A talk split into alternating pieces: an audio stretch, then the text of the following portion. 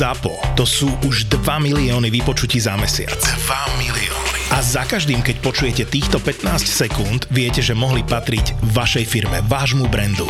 Toto je vašich 15 sekúnd v úvode každého podcastu úplne každej epizódy. Na týždeň, na dva týždne alebo na mesiac? To je na vás. Ozvite sa mailom na obchod zavináč zábava v podcastoch SK a rozlúskneme to spolu. Ak vás niekto dostane do hry v rámci podcastov, tak sme to my. My sme ZAPO, my sme zábava v podcastoch, my sme 2 milióny každý mesiac. Tak si ich ukradnite na 15 sekúnd. Ja tu dneska veľmi rád vítam pána doktora Mariana Saba. Ďakujem pekne za pozvanie. Kde čelustný ortopéd doktor Marian Sabo pracuje. ja pracujem v takom super úžasnom meste, čo má najlepšiu lokalitu na Slovensku podľa mňa a to je Sereď. Medzi Nitrou, Trnavou, Hlohovcom, Piešťanmi, Galantou, Novými zamkami. v podstate, v podstate. Áno, v podstate no. veľmi, veľmi blízko tvojej práci. A voláte sa ako? My máme také menšie pracovisko, kde máme jednodňovú chirurgiu, kde robí celá moja rodina, čo robí. Aj otec tam robí robí krčné, mama robí zuby, ja robím strojčeky a my sme v Seredi, to nás nájdu podľa mena. My sme v Medisafe, to je taká budova tam postavená na kraji mesta, čiže tam nás nájdu, tam není žiadny problém so strojčekom.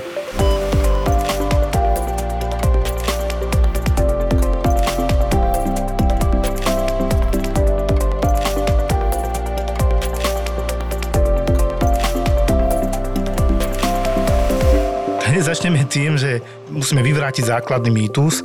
Ja keď som mal krivé zuby a neznášal som také tie upírie zuby, že máš očné zuby pomaly naozaj na očiach a všetci to vidia, tak som chodil normálne, že čelustná ortodoncia to vtedy volali, to je 20 rokov dozadu a teraz si uvedomujem, že už starnem.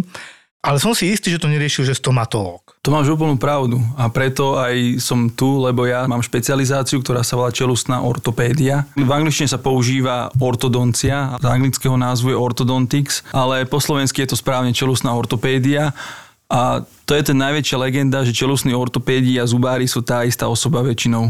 Nie je to tak, čelustní ortopédi musia oveľa, oveľa dlhšie študovať a mať oveľa, oveľa viac praxe aby mohli robiť to, čo robia. No ja ti verím, lebo takisto bol mi tu, že novorodenecký lekár, to je vlastne pediater a to je tiež 5 plus 3 roky. Áno. Čiže to je asi veľmi podobné, predpokladám. Áno, my v podstate e, momentálne podmienky, aké sú na Slovensku, keď chceš robiť čelostnú ortopédiu, musíš skončiť zubné lekárstvo, potom ešte musíš mať niekoľko rokov praxe ako zubný lekár, aby si chytil tie zručnosti manuálne, čo sa týka práce v ústach, práce s pacientami a tak ďalej.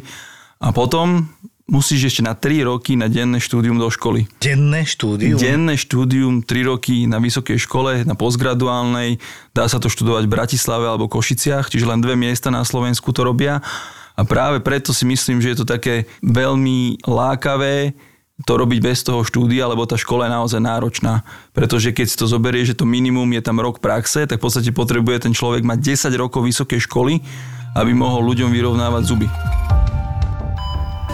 Ja si pamätám, že tá pani, keď mi to aj vysvetlovala, že to nie je len o tom, že máš krivé postavenie zubov, ale teda aj ten vkus, aby bol správny a z toho ďalšie vyvíjajúce sa chyby, potom poškodenie klbov, že proste to všetko súvisí jedno s druhým, aj ako je dobre odriznutá strava, potom, že môžu vznikať, a to sa mi potom stalo, to jeden môj kamarát zubar tiež, že teda ma poslal na dentálnu hygienu, lebo mne krvácali jasná hrozne, aj pri normálnom umývaní zubov. Tak mi vysvetlili, že no, no to musíš na dentálnu hygienu, že ty tam máš dosť veľké medzery, tam, tam ti zostáva strava, potrebuješ medzi zubnú kevku a proste ma poučil. Potom mi urobili dentálnu hygienu, kde som teda odpadol. tam musím pochváliť. Ja som odpadol preto, lebo mi omrtvovali mezokainom normálne tie zubky, tú časť na, na dve sedenia a povedala mi, že to idú troma prístrojmi vyčistiť. A jak mi omrtvovala tie zuby, tak už sa mi točila hlava a už videli, že je zle. Tak ma ja si doteraz pamätám, že som bol ako na headaptil teste, že ma zrazu zložili dole hlavou, aby som sa teda dal dokopy. Potom to dokončili a už počas samotného výkonu problém nebol. Čiže skôr pri tom omrtvovaní, že ihla, ihla, ihla, ihla. Ja tie 3-4 ihly znesem, ale už keď bola 7, 8, tak už som sa potil. A... Áno, 7 je dosť, no to je pravda. Našťastie v mojom povolaní v tej čelostnej ortopédii, čo sa týka anestéz, je to absolútne minimum. Sú to len také špeciálne prípady, keď sa používajú rôzne skrutky do podnebia a také všelijaké špecialitky. Tie technológie tak strašne postupili za posledných 20 rokov, že to, čo pred 20 rokov nebolo možné s tými zubami robiť, z akýchkoľvek dôvodov a veľmi veľa, veľmi často a veľa zubov sa muselo vytrhnúť, aby sa tie mm. ostatné uložili tak dnešná situácia je úplne iná. My, akože my tým ľuďom naozaj vieme veľmi pomôcť a bez ohľadu na vek. A samozrejme, tak jak si povedal, všetci používame ústa skoro 20 hodín denne a dokonca aj v noci, keď zaspávame, keď spíme, mnoho ľudí zatína zuby hmm. zo stresu celodenného, škrípe zubami a tak ďalej. A to všetko sa prejavuje nielen na zuboch samotných, ale aj na mekých tkanivách, na klboch a môže byť, že keď má 12-13 ročné dieťa, keď má krivé zuby, tak je úplne v pohode raz neukončený, chrupavky hrubé, všetko to znesie, ale o 20 rokov sa mu ten neliečený stav všetko vráti späť. Ano. To znamená, vyskakuje sánka, puka mu v klbe, nevie si poriadne odhryznúť, stále sa me zuby viac a viac krivia a tak ďalej. Čiže vlastne my robíme prácu, ktorá z dlhodobého hľadiska je extrémne prínosná. Málo ľudí si to uvedomuje, že to, čomu my zabránime alebo čo vyriešime v tom adolescentnom veku, tak to sa im všetko vráti späť e, v dospelosti asi 10 násobne by som typoval. Ja ti poviem za mňa, mne tie očné zuby vystúpené vtedy robili strašné časté zápaly gingivy a potom pery. Strašne mi to vadilo, lebo každú chvíľu som mal zápal v dutine ústnej, respektíve teda na vnútornej pere a samotného ďasná po slovensky teda. Není to príjemné, všetci to poznáme, afty ľudovo to voláme, je to jednoducho zápal v dutine ústnej, ktorý môže byť lokalizovaný alebo rozšírený a on to bolí, potom ťa boli jesť, 5 menej papáš. Normálne ľudia niektorí až chudnú, keď majú chronický zápal. No to je pravda, hlavne so strojčekom v ústach sa veľmi dobre chudne. Ako to je najlepší feedback od pacientov, že v tej prvej fáze, keď e, tie zuby sa vlastne začnú hýbať, že začnú byť troška citlivé, tak sú dve možnosti. Buď upravíte stravu a dáte si fakt len to najlepšie, tú najlepšiu sviečkovú, píre, rýžu a podobné záležitosti. alebo prestanete jesť. Ale samozrejme toto je stav, ktorý trvá len pár dní, čiže nedá sa vyhovárať, že všetci, čo majú strojček, e, schudnú a dostanú sa do formy. Nie je to úplne tak, lebo to by bol veľmi dobrý prídavný efekt tej liečby, ale bohužiaľ nie je to úplne tak. Ale určite to neuškodí mať strojček.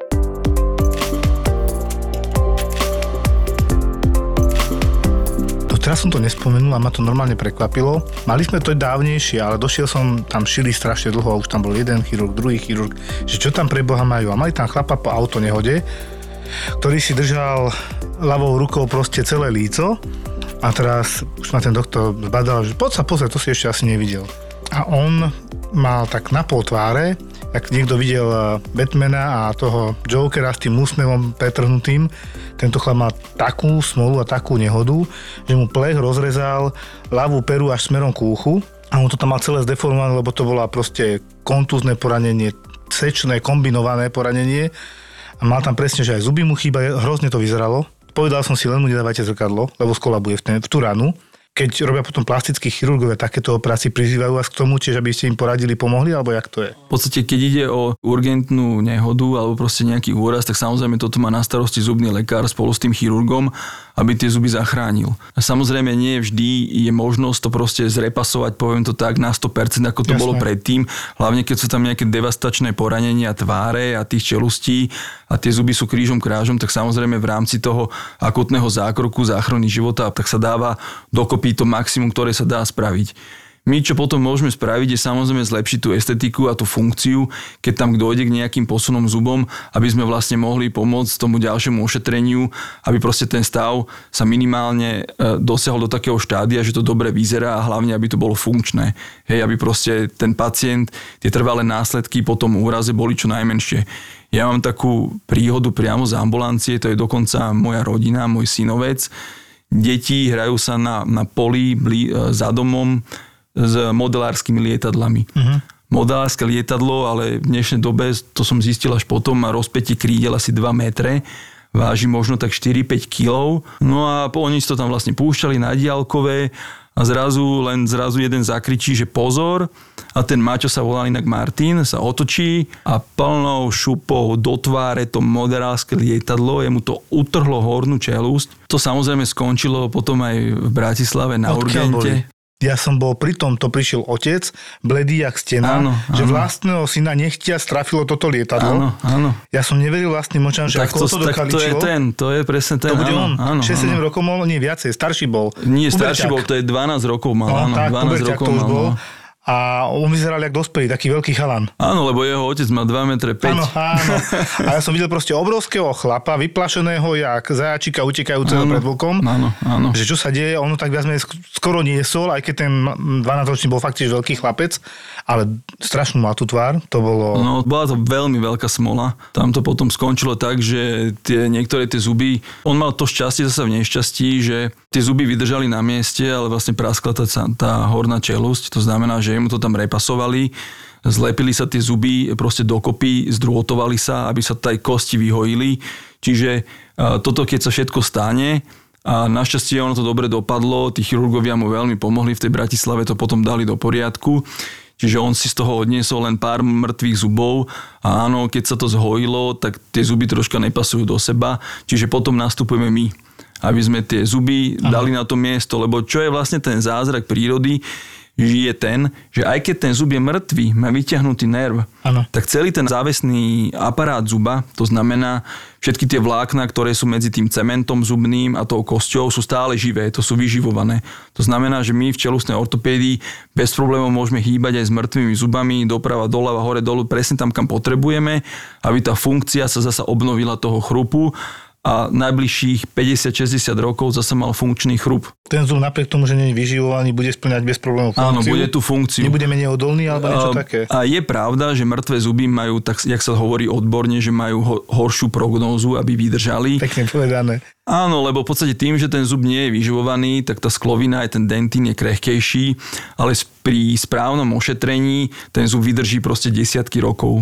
A stále možnosti sú neskôr ten zub ošetriť prípadne nejakou korunkou alebo tak, že keby sa z neho kúsok ulomil, takže to... Čiže pri bez dobrej problémov- starostlivosti Áno, pri dobrej není. starostlivosti mŕtvý zub v ústach, pri správnom ošetrení nie je absolútne žiadny problém a tým pádom ho aj my ako čelustní ortopédi môžeme s ním pracovať, môžeme s ním normálne hýbať a tak ďalej. Čiže my vieme tie zuby, ktoré sú vyhojené, ktoré sú možno troška posunuté, lebo ja chápem zase toho chirurga, že on sa mu musí snažiť zachrániť život, lebo keď si to človek predstaví, že v podstate dieťa 12 ročné a má v podstate na tváre, na tváre ťažkú, na tvári ťažkú zlomeninu, tak proste to je životu ohrozujúci stav. Hej, akože to je úplne jasné uh, aj lajkovi, že to proste nie je, nie je veľká zábava. Ale áno, tie drobnosti, že jeden zub je posunutý milimeter tam, druhý tam, druhý tam, to nie je úloha chirurga, to je úloha čelostného ortopéda, proste aby to dal do poriadku a to dieťa mohlo viesť absolútne normálny život a čo najskôr na tú zábavu s tými lietadlami zabudlo.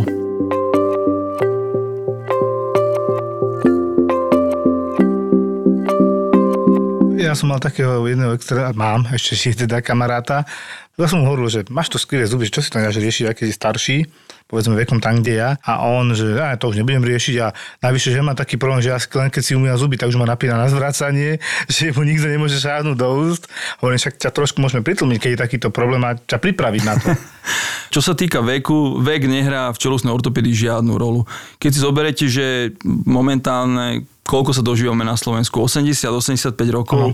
To znamená, aj keď niekde, niekto v 35-ke, v 40-ke si dá poriešiť zuby a dá si ich vyrovnať a dá si zlepšiť tú funkciu, lebo zjavne si asi veľa tých ľudí uvedomuje, že má nejaký problém so zubami alebo s klbmi, tak v podstate ďalších 37-38 rokov môžu tie zuby byť pekné, rovné, normálne fungovať a proste ten problém môže byť vyriešený. Prečo by sme sa v podstate v tomto mali obmedzovať?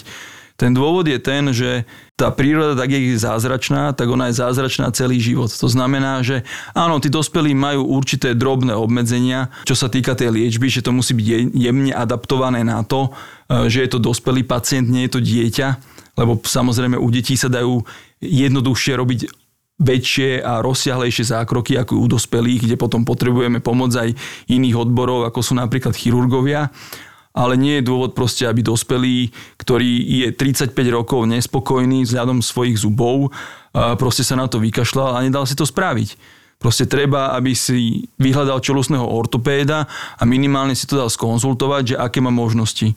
Tie konzultácie nie sú žiadny problém, nie je to ani, jak sa hovorí, u nás nestojí to tehlu zlata a nechať si povedať názor na to, čo sa s tým dá robiť, je určite lepšie, ako podvedome najbližších 30 rokov zase sa zmieriť s tým, že mám krivé zuby, veľa sa mi kazia, zle sa mi čistia a už mi aj puká jedna strana klbu a o 5 rokov mi môžu obiť dve a potom mám problém ešte aj s obyčajným, uh, s obyčajným žuvaním a jedením potravy. A čo sa týka toho handicapu estetického, no po ceste sem do štúdia si pozrite, všetkých tých politikov, čo sú na plagáti, každý druhý sa neusmieva. No. Môžeš hádať prečo? No zrejme nemám rovné zuby. Keby len rovné, ale ľudia sa o tie zuby proste nestarajú. Ano. Momentálne je tá situácia, proste strojček nie je žiadny estetický handicap. Práve, že strojček aj podľa posledných štúdií hovorí o tom, že ten človek si uvedomuje, že nejaký problém má a chce ho riešiť a dáva tomu okoliu najavo, že sa o seba proste stará. Áno, áno. Takže nie je to tak, že idem raz do mesiaca kaderníkovi, dám si spraviť oči, vlasy, hoci čo všetko ostatné. Tak akože tie zuby sú nielen prínosné pre estetiku, ale samozrejme všetky tie ostatné veci, čo si spomínal, od, od rečí, potravy, jedenia, normálneho fungovania, proste ano. každodenného. V mojej ére, keď teda ja som bol pubož a potom teda adolescent, tak to bolo také, že Ježiš Maria, ona má strojček, ako vyzerá. Teraz to už problém nie je, čo som strašne rád. Ty si hovoril, že trošku pomohol aj COVID, to mi vysvetli. COVID pomohol v tom zmysle, že vlastne všetci sme boli zakrytí, takže vôbec nevadilo tým ľuďom, čo majú na ústach. A či už mali klasické kovové zámky, alebo v dnešnej dobe veľmi populárne sú vlastne nielen zlaté, ale aj keramické, alebo potom samotné tie priesvitné aparáty.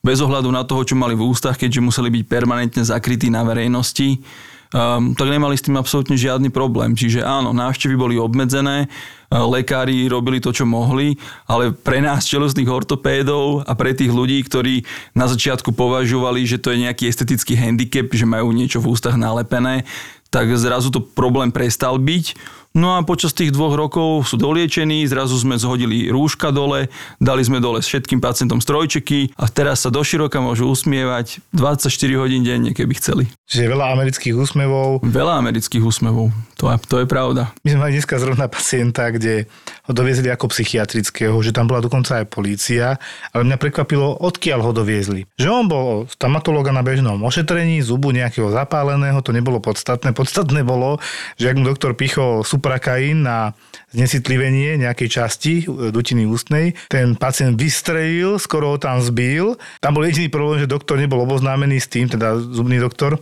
už teda z medicíny dentist. Sa mu stala taká vec, že jednoducho nevedel o tom pacientovi, on je sledovaný psychiatrom.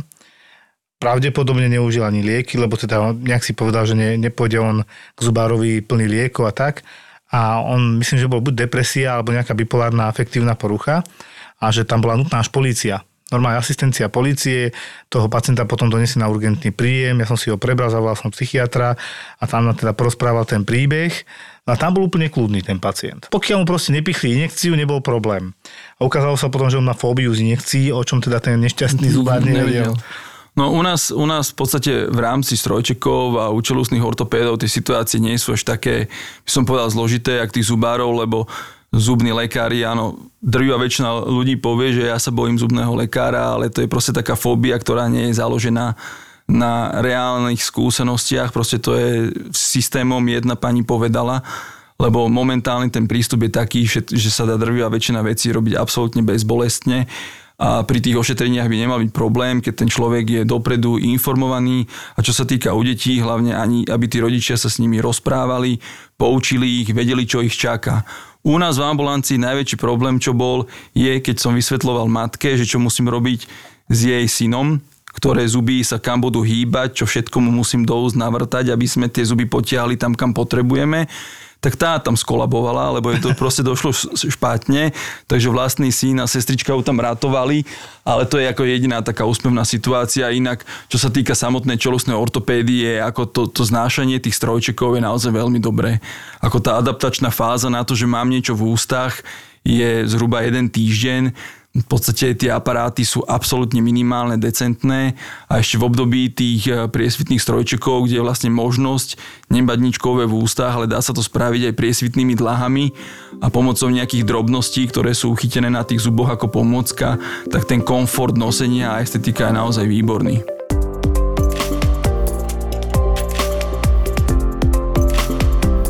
Stomatolog robí telesnú ortopédiu, tak to je jedna fáma.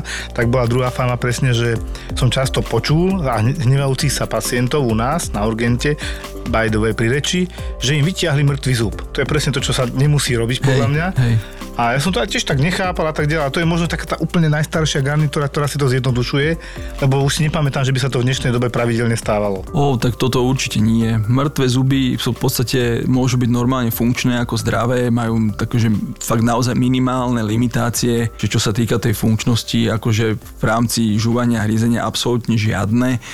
A toto je úloha len pre zubných lekárov, aby to ošetrenie zvládli dobre pretože tak, jak v čelusnej ortopédii je obrovský technologický pokrok, tak to isté je samozrejme aj v zubnom lekárstve. A pred 20 rokmi sa, alebo 30 možno na Slovensku, bola tá situácia, že ako ošetrovať mŕtve zuby úplne iná ako je teraz. To znamená, že vy keď máte šikovného zubného lekára, ktorý to zvládne, tak ten zub nie je žiadny dôvod, aby sa vybral, hej, aby sa vytiahol z tých úst ale keď to zubný lekár ošetrí zle a je tam potom nejaký nález, že tam je infekcia na korení, šíri sa to do kostí a nedaj Bože to po tých rokoch ohrozuje susedné zuby, tak samozrejme, že to musí ísť von. Jasne. A zasa to je vlastne tá spolupráca, ktorá je proste úplne ideálna v tých našich e, odboroch, je, že aj keď takýto mŕtvý zub alebo najčastejšie pokazený zub v ústach je dolná šestorka. Hej, pretože je to prvý trvalý zub, rodičia si to veľmi často aj nevšimnú, že za mliečnou peťkou už sú zrazu trvalé zuby. Toto sa deje u 5-6 ročných detí, že už majú trvalé zuby. Oni tie zuby im nedočistujú Eh, lebo proste buď nemajú záujem, alebo nevidia, alebo tá osveta je naozaj veľmi slabá. Ináč Slovensko, čo sa týka hygieny detí, ide stále dole kopcom. Hmm. Všetky krajiny európske sa na tom stále zlepšujú, indexy kazivosti a podobne stále klesajú. U nás je úplne opačná tendencia. Neviem, či z toho vyplýva, že my ako rodičia sa stále menej a menej staráme o svoje deti, alebo máme menej času na nich a stráviť s nimi čas v tej kúpeľni, aby sme im ukázali tú starostlivosť, ale to troška odbáčam, čiže vrátim sa k tomu a práve vtedy je tá možnosť tej čelustnej ortopédii, že keď tá šestorka už po akýchkoľvek pokusoch proste je stratená a musí ísť ten zub von, tak my, čelustní ortopédi, pekne sedmičku posujeme s trojčekom smerom dopredu. To znamená, že ten pacient Aha. nepotrebuje žiadne mostíky, žiadne implantáty, žiadne korunky, nič. Čiže my sa s tými zubnými lekármi vieme úplne ideálne doplňať. Ďalší veľmi častá situácia je napríklad, keď v 10-12 rokoch hníli zub, musí ho zubný lekár vytrhnúť. Veľmi často sa stáva, tuto musím troška, to zazlievam aj tým mojim kolegom, čo sa týka zubných lekárov, že veľmi málo z nich informuje toho pacienta, že keď vám vyberem nejaký zub, ten zub sa musí niečím nahradiť. Aby tam nezostala tá medzera. Áno, hej. aby tam nezostala tá medzera, lebo tá medzera vytvorí nestabilnú situáciu a ten chrup sa celý život mení. Čo to znamená, že keď sa vyťahne šestorka, tak tá peťka začne cúvať trocha dozadu a sedmička, čo je za ňou, sa úplne skloní, že úplne naleža to. A počasie tam vzniknú kostené defekty, samozrejme vieme, kosť, čo telo nepotrebuje, odbúrava sa, stráca, lebo nie je zaťažovaná. Čiže zrazu príde 20-ročný pacient, kde má vlastne rozidené zuby, má medzi nimi medzery a vzadu v ústach má jednu sklonenú stoličku, sedmičku, na ktorú hríze na jeden jediný bod. Hej, a nevie poriadne požuť potravu, zavadzá mu to, tá kost stále ustupuje. No a aké riešenie? No dať mu to von a nabúchať tam tri implantáty, alebo úplne ideálne s trojčekom ten jeden zub sklonený napriamiť a potom mu ten zub doplniť, alebo to proste napriamiť a ten zub posunúť dopredu, aby nemal žiadne medzery a prípadne v dospelosti, keď je tam zub múdrosti, ešte aj ten zapojiť do liečby a všetko to poposúvať. Čiže toto aj ukazuje na tom, že tie možnosti čelusnej ortopédie sú naozaj akože obrovské v dnešnej dobe ale treba na to špecialistu, odborníka, ktorý vie, čo to obnáša, ktorý zhodnotí všetky tie faktory, lebo stále sa pohybujeme na poli medicíny, hej, akože pohyb zubov je biologický veľmi komplikovaná vec, mal by to robiť človek, čo sa vyzná, čo robí, vie, čo si tie zuby môžu dovoliť, vie, čo si môžu dovoliť tie kosti urobiť a nie je to len o tom, že vytlačíme si zo pár dlách na tlačiarni, čo teraz sa dá za 500 eur kúpiť každá 3D tlačiareň a vyrovnáme vám dva predné zuby. No lebo väčšina pacientov to vníma ako estetiku, to počúvam veľmi často. Ja chcem stroček len na horné zuby a vyrovnajte mi predných 6 zubov a vzadu má medzery, vzadu mu chýba, zhryz vôbec nepasuje, puka mu sánka. ústa sa mu hýbu, jak vyheglané dvere, že správa doľava vôbec to nesedí. Tvár je úplne asymetrická, to vidíte tiež na tých pacientov takých komplikovanejších, že jedno líce majú také hrubé, obrovské, druhé úplne žiadne, lebo celý život 30 rokov hryzú len na jednej strane. To je, aké by ste chodili do posilovne a trénujete pravú. ruku. A, a to nikto nerobí, ani si to neuvedomuje, že tá symetria je dôležitá aj pre funkčnosť a pre všetko, ale proste na tvári to vyzerá, že niektorým ľuďom vôbec nevadí, že má proste ten maseter, ten najsilnejší sval žuvací, proste úplne trikrát taký veľký, jak na druhej strane a ten dôvod je, že proste tie zuby sú absolútne nefunkčné. Veľakrát som mal, a väčšinou neviem prečo ženy, pacientky, a relatívne mladé, že krásne síce rovné zuby, ale totálny predkus 2 cm. Hej, tá čelúsť je úplne vysunutá dopredu, že keď si dala tak vyrovnať tie zuby, že preboha, prečo nemá vkus normálny? Lebo tým, že mám dobrého kamaráta zubára, tak tieto veci mám v hlave a treba povedať, že aj internista uh, si veľmi váži aj stomatológa, aj čelustného ortopeda z jedného dôvodu. My, keď posílame napríklad pacienta na operáciu chlopne alebo niečo podobné, my musíme mať zdravý chrup. Prečo? Fokusy. Proste akože, to oni to nechápu tí ľudia, tým normálne im povieme, že musí ísť ku zubaru. Prečo ja mám zdravé zuby? Určite? Ja som sa vám pozrel do to zdravé určite nie je. A zrazu prídu, že im dali dokopy 5 zubov, ďalšie dva vytrhli a Hej. boli prekvapení, aké to tam je celé zlé. A potom im vysvetľujem presne, vy si uvedomte, že to je, z toho môže byť taká infekcia po oslabení, po ťažkej operácii, to potom pôjde cez krv na tie chlopne a bolo zbytočné vás operovať, lebo zomrete na to. A to nehovorím ešte krčné a tak ďalej. Aj tí zubári s nami v tomto prudko spolupracujú. To je určite dobrá správa, ale nie všetci. Myslím si, že je dosť veľký problém to, že a, niektorí z nás ako doktorov, že príliš idú takú cestu kompromisu s tými pacientami. A to sa týka vlastne aj u tých, čelu, u tých strojčekov. Že väč, väčšina pacientov si povie, že ona chce naozaj len, len pekné horné zuby. Áno. Predných 6, ale proste nevyriešia ten problém a v tomto prípade sa nesmú robiť kompromisy. Akože z toho medicínskeho pohľadu, akože z pohľadu lekára, ktorý sa má v prvom rade starať o zdravie, tak je dôležitejšie, aby ten chrup nie, že len vyzeral dobre, ale hlavne bol funkčný a z dlhodobého hľadiska sa s postupom veku nezhoršovala tá situácia, proste aby sa zastabilizovala. Preto z môjho pohľadu nevadí, keď napríklad jeden zub je o milimeter troška posunutý, ale ten chrup je plne funkčný, nemá žiadny problém, ako keď dokonale sú vyrovnané e, horných 6 zubov a vzadu je čistá katastrofa. A to vidíme proste úplne všade. A čo sa týka, keď si spomínal už tie zuby strašne vyklonené dopredu, toto, čo sa týka, to je, normálne sú na to štúdie, že deti, ktoré majú zuby dopredu, tak majú dvojnásobné riziko, že pri akomkoľvek páde si tie zuby zlomia. Áno, lebo sú moc predlesné. Lebo sú príliš vpredu, nie je tam žiadna ochrana, čiže nerozbijú si bradu, nerozbijú si nos, ktorý sa proste bez problémov zahojí, ale kompletne si vybijú predné zuby. A to je proste obrovský problém, lebo tie e, zuby sú na rane. A viem, že však aj u nás, u nás v podstate chodia aj takéto úrazové stavy, kde sa ten zub nepodarilo zachrániť. Ináč také malé okienko, keď máte dieťa, ktorý má úraz a že proste spadne na obrubník, teraz veľmi obľúbené kolobežky, to sme mali niekoľko prípadov, že proste predná jednotka No. skončila na chodníku, ten zub zobrať, strčiť ho do vlhkého prostredia, ideálne do mlieka, alebo kľudne si ho doniesť aj v ústach, už keď nemáte nič po ruke a okamžite zubárovi. Ten zub sa dá dať naspäť, ten sa tam zafixuje a my s ním vieme normálne ďalej pracovať, ten zub sa zahojí naspäť do tej kosti, aj keď bol kompletne vonku z tých úst. Dobre, že to hovoríš. My sme mali, môj Filip, ktorý mal 5, teda mám kamaráta zubára a presne to bolo tesne pred jeho návštevou a problém bolo, že to nevymyslíš, to proste v domácom prostredí, v kúpelke, šmykol sa na trošku vody, ktorú si tam sám nechce načapoval, lebo sa tam hral, dole, jak je pisoár, tak on si tam umýval ruky, lebo výškovo mu to sedelo. A vždy to tak trošku viac vystrelí, nevie to ovládať, tak mu to tam ošpliechalo. A jak to chcel potom zastaviť sa mu šmyklo a samozrejme dolnou perou trafil ten pisoár, to keramické tvrdé, prišiel z revom krv všade, vieme si to No, predstaviť. tak ústa sú extrémne odštiepený kúsok e, dolnej dvojky, ale našťastie len odštiepený. To som dosť sledoval, ale potom bol veľký problém hojenie sa tej pery, tam doteraz taký malý opuch, mm-hmm. čo teda riešil som si zubárom, vtedy mi to povedal, že nechaj to vyhodiť, repikovať toto, hento, že on by, to, on by to ani nerezal, ani, ani nevytláčal, lebo tam to granulovalo, hojilo sa to t- 4 týždne, čiže boli sme u zubára normálne, u toho kamoša a ako je to doteraz také trošku spuchnuté a povedal mi, že počkaj, možno sa to stiahne vekom, ako bude rásť.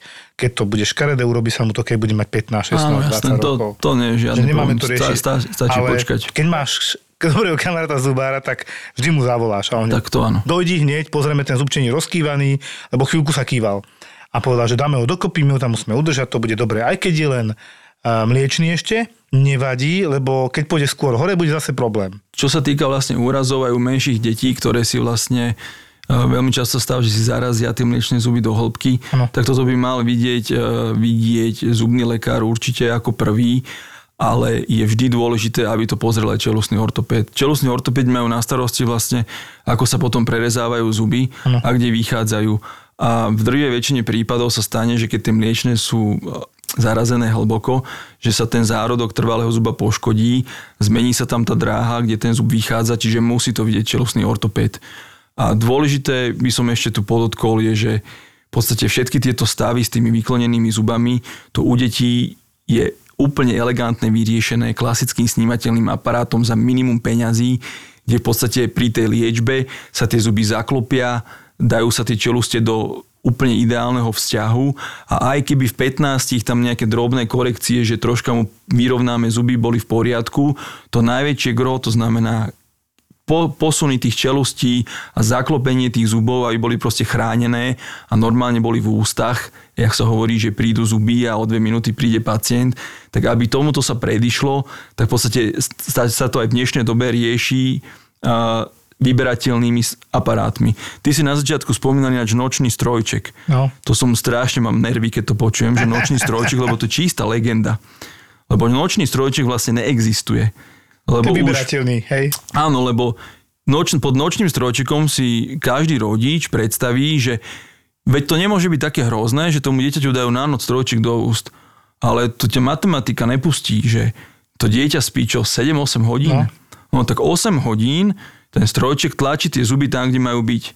No hádaj, čo sa deje zvyšných 16. No, počkaj. Ja som to nosil, keď som pozeral telku a bol som doma. Áno, to, a to je úplný rozdiel. To, že nočný strojček to volali, tak to ti môžem teraz prepáčiť, ale tá pointa toho je, Chápem. že ty sa musíš dostať na tú hranicu tých 16-17 hodín denne, aby ten vyberateľný strojček, snímateľný, mal nejaký efekt. A vtedy to proste tie aparáty dokážu absolútne zákroky. A ja si dovolím tu povedať, že keď to dieťa spolupracuje a pri tej aktívnej liečbe, čo trvá možno 9-10 mesiacov len, nie roky, proste mesiace, že to poriadne nosí a tá situácia sa vyrieši, tak si dovolím povedať, že v drvej väčšine prípadov to zabráni tomu, aby ich ako dospelých operovali, lebo majú 10 mm predkus. Čo u dospelého my nevieme zobrať dolnú čelusť hej, a posunúť ju centimetr dopredu.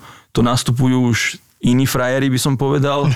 Ten iný frajer sa volá maxilofaciálny chirurg, kde naozaj musí tú čelusť rozdeliť, laicky povedané, aby sme tu nevystrašili každého a pekne ju posunie dopredu, čiže vytvorí tam ako keby umelú zlomeninu, posunie tú čelusť dopredu, dopasuje zuby, vrtne pár šrobov, aby sa to zhojilo a je to v poriadku. A teraz si predstav, že tomuto sa dá zabrániť, že to dieťa bude ako 9-10 ročné, nosiť 9 mesiacov strojček. Ja si myslím, že stačí to aj natvrdo povedať ťažká, tvrdá, komplikovaná operácia, alebo ísť za čelustným ortopédom. Áno, áno.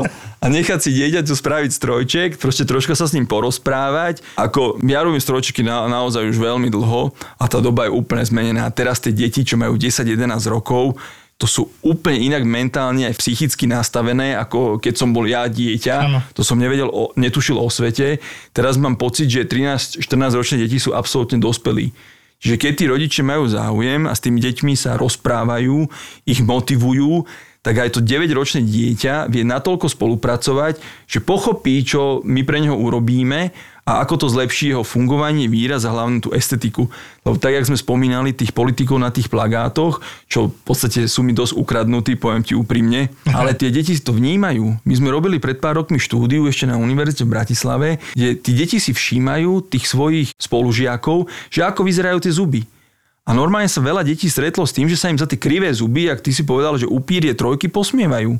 Alebo veľa detí sa neusmieva. Čiže vlastne pôsobí to na ich psychiku a majú z toho handicap, že naozaj mám krivé zuby, zle to vyzerá, proste nemám to rovné ako Ferko, Anička, proste mám to krivé a mama prosím ťa, rob s tým niečo. No, máš úplnú pravdu, ja som sa za to hambil tú dobu a presne preto sme išli aj ďalej. Akože netvrdím, že mama by nechcela, ale ja som, mám pocit, že ten prvý moment, že poďme to riešiť. Ja som nevedel jak. Vedel som, že mama zdravotná sestra bude vedieť kam ísť. Hej, to, aj ma teda... to je výhoda. Mať niekoho v slovenskom zdravotníctve, to prináša veľké výhody. No. Ešte stále, bohužiaľ. No. A ja poviem, že 10-ročná dcera moja okrem znamienok, ktoré si chce všetky vybrať už teraz, tak povedal, že áno, ideme aj k k zubárovi, ktorý má na starosti kvalitu zubov a aby boli pekne uložené, tak toto ona povedala. Samozrejme nevie, že to je čelustný ortopéd. A problém bol COVID. Toto strašne obmedzovalo návštevy zubárov. Áno, áno. Toto mi vadilo a ja som bol tiež strašne málo doma, no a deti choré pravidelne samozrejme. A myslím si, že treba ľuďom povedať jednu dôležitú vec ku zubárovi sa ide ako náhle sa objavia zuby. Nie až keď má 7, 8, 10, 15 presne rokov. Tak, lebo tak. taký mýtus, to sme tu už mali kedy dávnejšie, že však ešte nemá všetky a však ešte počkam, ale však oni už jedia. Hryzú. Veru. Teraz idem liečný dole a teraz presne zle vyrastá. Ja som všetko konzultoval s tým zubárom že napríklad jeden tam dlho trval, myslím, že u Aničky a nechcel ísť dole, že či ho mám vyťahnuť. Nie, zastav sa. Presne tak. Ako to máte veľmi dobrého kamaráta, čo vám takto poradí, lebo celý ten ten systém výmeny chrupu je zložitý a niekedy nejde úplne ideálne. Nie je to bezproblémové, že niekedy vypadne mliečný a presne na tom mieste, kde má narastie trvalý. Akože to poznáme veľmi veľa rôznych diagnóz, kde proste do toho musí zasiahnuť ten čelostný ortoped, aby sa to vyrovnalo. A ešte k tomu dodám, že ten vek, čo si hovoril, je úplne ideálny na to, aby to skonzultoval čelustný ortoped a naozaj to pozrie, naozaj proste zhodnotil tú situáciu. My, akože aj v literatúre sa uvádza, že sú také dve obdobia, kedy by tie deti mal byť čelustný ortoped vidieť. No. To prvé obdobie je vo veku zhruba 8-9 rokov, keď to dieťa už chápe súvislosti, je ochotné spolupracovať a vedia sa tie najväčšie problémy tam vyriešiť. Ma potešil, to je akurát čas, keď máme ísť. Áno, to je prvá fáza výmeny mliečného chrúpu, kde proste sa dá naozaj pozrieť, že či to bude úplne v poriadku, alebo sa to povie, že skontroluje sa to o rok. Tá druhá fáza je vo veku 13 rokov. U dievčat je to o niečo skorej, kvôli tomu, že dospievajú oni rýchlejšie ako chlapci, kde vlastne by mali byť všetky zuby trvalé, už prerezané, je jasné, aký bude ten vzťah tých čelustí, a tým pádom vlastne, ak tam problém je, tak sa vie komplex nastaviť celková liečba. V tomto prípade jedno akým aparátom, to je len vlastne podľa preferencií pacienta alebo samozrejme peňaženky rodičov, že to musím tak povedať, ale tie dôvody u nás sú aj iné. V tomto náš štát má troška výhodu aj oproti iným krajinám, že v podstate do 18 to hradí deťom z, z veľkej časti poisťovňa. To znamená, že tie deti neplatia toľko ako dospelí a samozrejme keď dojde dieťa, ktoré má o mesiac 18, tak je s tým trocha problém. Aha. Lebo keď sa zaráta, že tá liečba trvá zhruba 2 roky, tí čelustní ortopédi majú rôzne naplnené kapacity alebo nemajú, čiže je možné, že ten strojček od tej prvej konzultácie bude možno pol roka trvať, takže tých vek 13-14 rokov je absolútne to maximum, aby sa to všetko stihlo. Rozumiem. Lebo ten príspevok eh, zdravotných poisťovní nie je malý, akože toto, tú peňaženku toho rodiča vie odľahčiť. Percentách koľko, keď sa tak No je to určite polovica. Hej, čiže polovica tej, áno, čiže keby ako to dieťa už má bohužiaľ 18 a musí ísť ako samopláca na priamu platbu, tak je to proste o niekoľko tisíc viacej, ako keď ide e, dieťa, ktoré ešte ten strojček mu to hradí z verejného zdravotného poistenia. Tú, tú sumu, čo počuje ten rodič, to už je polovica z toho, čo je reálna suma. Áno, je to dôležité proste, aby si nechali troška aj tí rodičia náčas lebo nie je to tak, že tých čelostných ortopédov je málo, len ich e, máme troška zle rozdelených. Samozrejme všetci lekári, aj, aj zubní lekári sa tlačia do väčších miest, ano. kde tá sila je kúpna, je väčšia a preto tí rodičia musia trocha hľadať, ale myslím si, že ten počet, čo momentálne máme, že 250 špecialistov na tie naše pomery je relatívne dobrý. Akože 250 čelostných ortopédov so špecializáciou. No, ochotných 3 roky študovať ešte áno, navyše. Áno, áno, akože to... A samozrejme stále ďalší študujú, že každý rok ich aj okolo 10 končí na Slovensku, takže tá výmena je relatívne dobrá u nás, akože v tomto smere sme na, na tom naozaj dobré. Dôležité je áno, prísť včas a neodkladať to všetko na neskôr. A možno taká technická záležitosť len okrajovo, že v podstate, keď ako náhle sa rodičovi niečo nezdá, nemusí si pýtať povolenie zubného lekára. Ono bola taká legenda, že ako ono to platilo tie výmenné lístky špecialistov a zajac, čo zaviedol, zrušil krížom krážom, jak to bolo. U nás u čelusných ortopédov stále platí, že ten rodič môže prísť sám od seba. Keď sa mu niečo nepáči, že vidí napríklad v ústach, že tam je mliečný zub, vedľa toho už je trvalý, nejako sa mu to nezdá, tak proste môže si zavolať do ambulancie a povedať tomu, že chcem to on skontrolovať, nepotrebuje si vyžiadať Jasne. o povolenie zubného lékára, že prosím ťa pošli ma na čelusnému ortopédovi, lebo sú zuby v dvoch radoch, hej, akože takto to nefunguje. Lebo párkrát sa nám stalo, párkrát troška zľahčujem, ale že aj rodičia, aj niektorí kolegovia, že stále, že čakáme, kým sa prerežú všetky trvalé zuby a potom mu dáme spraviť trojček, aby proste sa tie zuby vyrovnali. Áno. Lenže to dieťa má 14, potom má 15, potom má 16, tie zuby tam stále nejako nie sú, potom sa na to zabudne, potom sa to chvíľu nerieši, zrazu má 20 a sa zistí, že sú tam ešte mliečne zuby hmm. ústach a že tie trvalé nikdy nenarastú, lebo tam nie sú. Aha, aj takéto si mal. No to, akože to je teraz veľmi časté, že chýbajú trvalé zuby. Toto je jedna z tých mála situácií, keď je na vine genetika. Hmm. Že proste dieťa podedí po dedovi z jednej alebo z druhej strany, že mu chýbali dvojky, že rodičia sú v poriadku a zrazu dieťa nemá zuby. Hej, že chýbajú mu trvalé dvojky, chýbajú mu trvalé uh, petorky a tak ďalej. Hej, akože to sú úplne bežné diagnózy ale samozrejme, čím skôr sa na to príde, tým skôr sa to dá riešiť. A v tomto dvojnásobne platí, že čím skôr sa to rieši, tým je to pre tých rodičov lacnejšie. V podstate my máme profesijnú organizáciu, čo sa volá Slovenská ortodontická spoločnosť, kde vlastne všetci čelostní ortopedi sú registrovaní. A my máme stránku, ktorá je www.orto.sk, kde sú zoznamy lekárov s adresami, s kontaktami a aj na, na projekte, to je taký menší projekt, ktorý sa volá, že viac než strojček, to znamená, že ide aj o zdravie, nielen o pár rovných zubov, kde sú proste zoznamy lekárov, čelusných ortopédov s adresami, kde ich nájdete.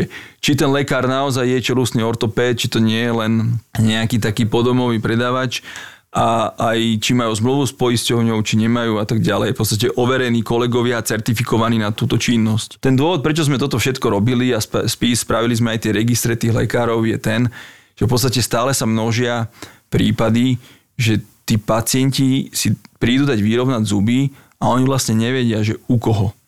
A naozaj, naozaj áno, že poprvé, že áno, v niektorých prípadoch to není ani zubný lekár, akože zubní lekári na Slovensku je situácia, zo zákona to nesmú robiť. Je to proste nelegálne. Ktorý zubný lekár spraví strojček, to je nezákonné obohacovanie, to už máme skonzultované ako s právnikmi, že proste naozaj sa ten lekár môže dostať do problémov, veľkých, keď toto robí a ten pacient sa bude na ňo stiažovať, lebo veľakrát sa stalo, že prišiel za mnou pacient, že sa mu to proste nezdá, čo má v ústach a bol tam a tam a povedal nejaké meno nejakej kliniky, nejakého veľkého centra. Ja hovorím, ale toto je len, že názov kliniky. To nemá nič spoločné s tou osobou, ktorá vám niečo dala do úst, ktorá s vami robila vyšetrenia, ktorá analyzovala vaše rengeny a napísala liečebný plán, ktorý vám... On vlastne nevie, kto to bol. Ja hovorím, ale to mohla byť aj hygienička, sekretárka, recepčná. No ja neviem, oni mi strčili do úst nejakú kameru, ukázali mi na monitore nejak, že sa mi nejakú animáciu, že sa mi vyrovnajú zuby a o dva týždne mi poslali fólie ktoré si mám dávať do úst. Ale medzi tým mám zuby krivšie, viac šušlem, neviem s tým nič robiť, čo mám robiť. No musíte ísť naspäť a zistiť, kto to bol, čo to robil, ako to robil, za akých podmienok. A toto som troška prekvapený, že naozaj, keď ide o to zdravie, že, že toto je na tých pacientoch aby si vlastne uvedomili, že ide o ich zdravie, o zdravie ich detí, o bezpečnosť celého toho procesu, celej tej liečby a samozrejme pri akomkoľvek probléme potrebujete mať konkrétnu osobu, čo je za to zodpovedná, čo vám urobila. Nemôže sa nejaké centrum skrývať za názov, lebo zodpovedný v končnom dôsledku je, je tá osoba, čo vám to dala do úst. Čiže tam tí pacienti, ak majú pochybnosti, na tých našich stránkach, ako som spomenul, jednu z nich, to je orto.sk, svedia zistiť, či je to čelustný ortopéd a prípadne ďalej sa zariadiť a podľa toho riešiť tie veci, lebo... Čiže normálne môžu s prepáčením z telefónu, že každý má mobil. Áno. Náťuká si, orto.sk. Nájde si tam, nájde si tam podľa názvu. dvere, áno. ale pán doktor, ja vás tuto zozname nevidím. Presne tak. A prečo mi robíte strojček? Ako mi robíte strojček? Ale ano. takto, takí tí nepoctiví, čo to robia takto, tak poviem to na rovinu, robia to na čierno, väčšinou sa oháňajú nižšími cenami. To si musí každý človek. Keď vám niekto dojde vymalovať dom a povie, že spravím to za toľko to a toľko to, ale nič, nič po mne nechcite a vám tam zostanú čmuhy, flaky a vyzerá to hrozostrašne, tak sa môžete stiažovať na lampáreň. Ale keď to spravíte normálne s nejakou decentnou firmou, ktorá vám dám zmluvu a za to, čo urobí, ručí, tak to isté je to aj v našom prípade. Čiže ja svojim menom ručím za to, čo som urobil. Ano. Hej, to znamená, že ako náhle, keď je ten pacient nespokojný, tak musím urobiť všetko, čo je v mojich silách, aby som tú situáciu zmenil a ten jeho problém vyriešil. to proste, keď je to takto, pololegálne alebo nelegálne a všelijako na čierno, to ani nechcem hovoriť ako, tak proste nie je to chyba len tej strany, čo sa pokúša vlastne okabátiť toho pacienta samotného. To mi pripomína tú kauzu nejakého či toho plastický chirurg, áno, to, tu v Bratislave, áno, čo mesiace operoval, áno. Ako keby mi prišlo až neskutočne naivné, aké ľahké bolo tu robiť paralekára áno, bez áno, licencie. Áno. Koľko to trvalo tým ľuďom, kým na to prišli? No ale toto nie je chyba len ľudí, ale to je chyba aj vlastne systému. Štá, systému štátnych orgánov, aby si tie štátne orgány, ktoré vydávajú povolenia a majú kontrolovať ambulancie, len proste nerobili si tie papiere, ale proste reálne tie situácie tých ľudí riešili, lebo tých podaní je stále viac a viac. Čiže tam ide o to, aby proste v tomto smere aj trocha štát si to podržal, aby tá situácia sa proste kompletne neskolabovala, lebo presne, ak ty hovoríš, to sa za chvíľku sa rútime do, do stavu, do totálneho chaosu, že zrazu si všetko bude robiť každý, čo chce. V podstate, ano. že neexistujú špecializácie, neexistujú atestácie, proste chirurgovia sa budú jedni púšťať druhým, cievný zrazu bude robiť to a tak ďalej. Hej, akože toto neexistuje, aby to takto fungovalo. Mne príde neskutočná iná vec, že tento, čo sa vydáva za plastického chirurga, tak v podstate neustáva ani poriadnu, poriadny trest. Na ano, druhej strane, ano. keď niekto z lekárov urobí nechtiac v rámci, že má veľa roboty, niečo nechtiac zanedba, tak ho ideme linčovať neskutočným spôsobom. No Ale niekto, kto vedome porušuje zákon, dostane nejakú nejaký minimálny smiešnú pokutu. Áno, smiešnú pokutu. Je... Alebo skoro žiadnu a vlastne a ten štátny orgán nemá ešte ani toľko chochmesu, poviem to tak, aby zverejnil, že takúto, takúto pokutu dostal, takýto trest a takéto dôsledky. Takýto podvodník. No? Áno, tak, takéto, takéto sme z toho vyvodili dôsledky a čo sme urobili preto, aby sa to v budúcnosti nikdy neopakovalo. No? Áno. Že to absolútne to zlyhávajú tie kontrolné orgány, aby to proste fungovalo. Toto isté aj tých proste ľudí, čo robia bez špecializácie, rôzne úkony, na ktoré proste absolútne nemajú právo. Jasne. A si to môžu dovoliť, si oni myslia, že si to môžu dovoliť, lebo proste ten štát momentálne zatvára oči, lebo sa proste riešia úplne iné problémy a jak vieme, proste zdravotníctvo zjavne nie je priorita absolútne už pre nikoho. Áno, veľmi by sa čudovali, keby ja internista som zrazu bol ako hlavný operátor, hej, no, to, by sa, to by každý riešil, ale ako ty vravíš, nikto nerieši, že sa tam hrá stomatolog na čelustného ortopéda. Presne tak. Ja by som iba na záver krátku vetu, že je taký milý vtip z môjho pohľadu, no. že keď niekomu povieme, že má zúbky ako hviezdy na nebi. Vieš, poznáš ten vtip určite? Žlté a škaredo od seba. No. Tak keď nechceme byť takýto a ešte je to teda aj zdravé, tak čelustný ortopéd, alias napríklad doktor Sabo, Marian. Napríklad. A na Orto.sk si na cez internet vieme skontrolovať, áno, či teda je ozaj čelustný ortopéd. Presne. Tak minimálne konzultácia, za to nikto nič extra veľa nedá. Nestojí to určite 500 eur, to som si istý. Štandard u nás je taký, že v tomto musím pochváliť slovenských zubných lekárov, tých poctivých, že keď tie deti chodia pravidelne na preventívne prehliadky, zo zákona by mali chodiť dvakrát ročne, tak 80%, na to máme tiež štatistiky, 80% tých detí pošlú tí um, zubní lekári správne, lebo oni zdiagnostikujú ten primárny problém, že treba, aby to riešil čelusný ortoped. Čiže to je absolútny základ. Chodiť pravidelne na preventívne dvakrát prehliadky. Do roka dieťa? Áno, dvakrát uh. zo zákona, deti dvakrát ročne na preventívnu prehliadku, lebo je to dôležité, aby sa získali benefity ktoré sa omielajú dookola. Ano. Tam musia byť podmienky preventívny prehľadok splnené, čiže dvakrát ročne zubnému lekárovi, 80% z tých detí zubní lekári správne podľa potreby odošľú čelusnému ortopédovi s tým bonusom, že ako náhle sa rodičovi niečo nezdá, má nejaké podozrenie, všetky informácie, že na čo si majú dávať pozor, s fotografiami, s príkladmi, to nájdú na tej našej stránke, kde máme sekciu normálne aj verejnú pre, proste pre rodičov. Keď sa niekomu nezdá, dvihnem telefón, dohodnem termín a prídem na konzultáciu a určite je lepšie si to nechať skonzultovať a vedieť, že urobil som preto dieťa maximum a je to v poriadku a možno o rok, o dva sa tam pôjdem znova ukázať ako nechať to tak a potom si v 19-20 rokoch trhať vlasy, že mal som to s tým môjim malým riešiť oveľa, oveľa skorej a teraz ho proste čakajú oveľa komplikovanejšie a drahšie zákroky ako by mohli byť, keď mal 11-12 rokov. Jednoducho, tak jak v medicíne všeobecne, tak u vás platí čím skôr, tým, tým lepšie. lepšie presne a lacnejšie tiež. Áno. A bez veľkej operácie na záver. Presne tak. Ďakujem pekne. Ja ďakujem. Prepáčte, ale museli sme. Museli sme kuriéry za peklo v Papuli naživo presunúť, lebo išli ste hrot. Meníme dátum, meníme priestor, ale nemeníme zostavu ani cenu. Ideme do väčšieho, lebo je vás veľa a my si to najviac vážime. Takže príďte v piatok 28. októbra do kina Úsmev v Košiciach. Kurieris a peklo v Papuli naživo s hostiami.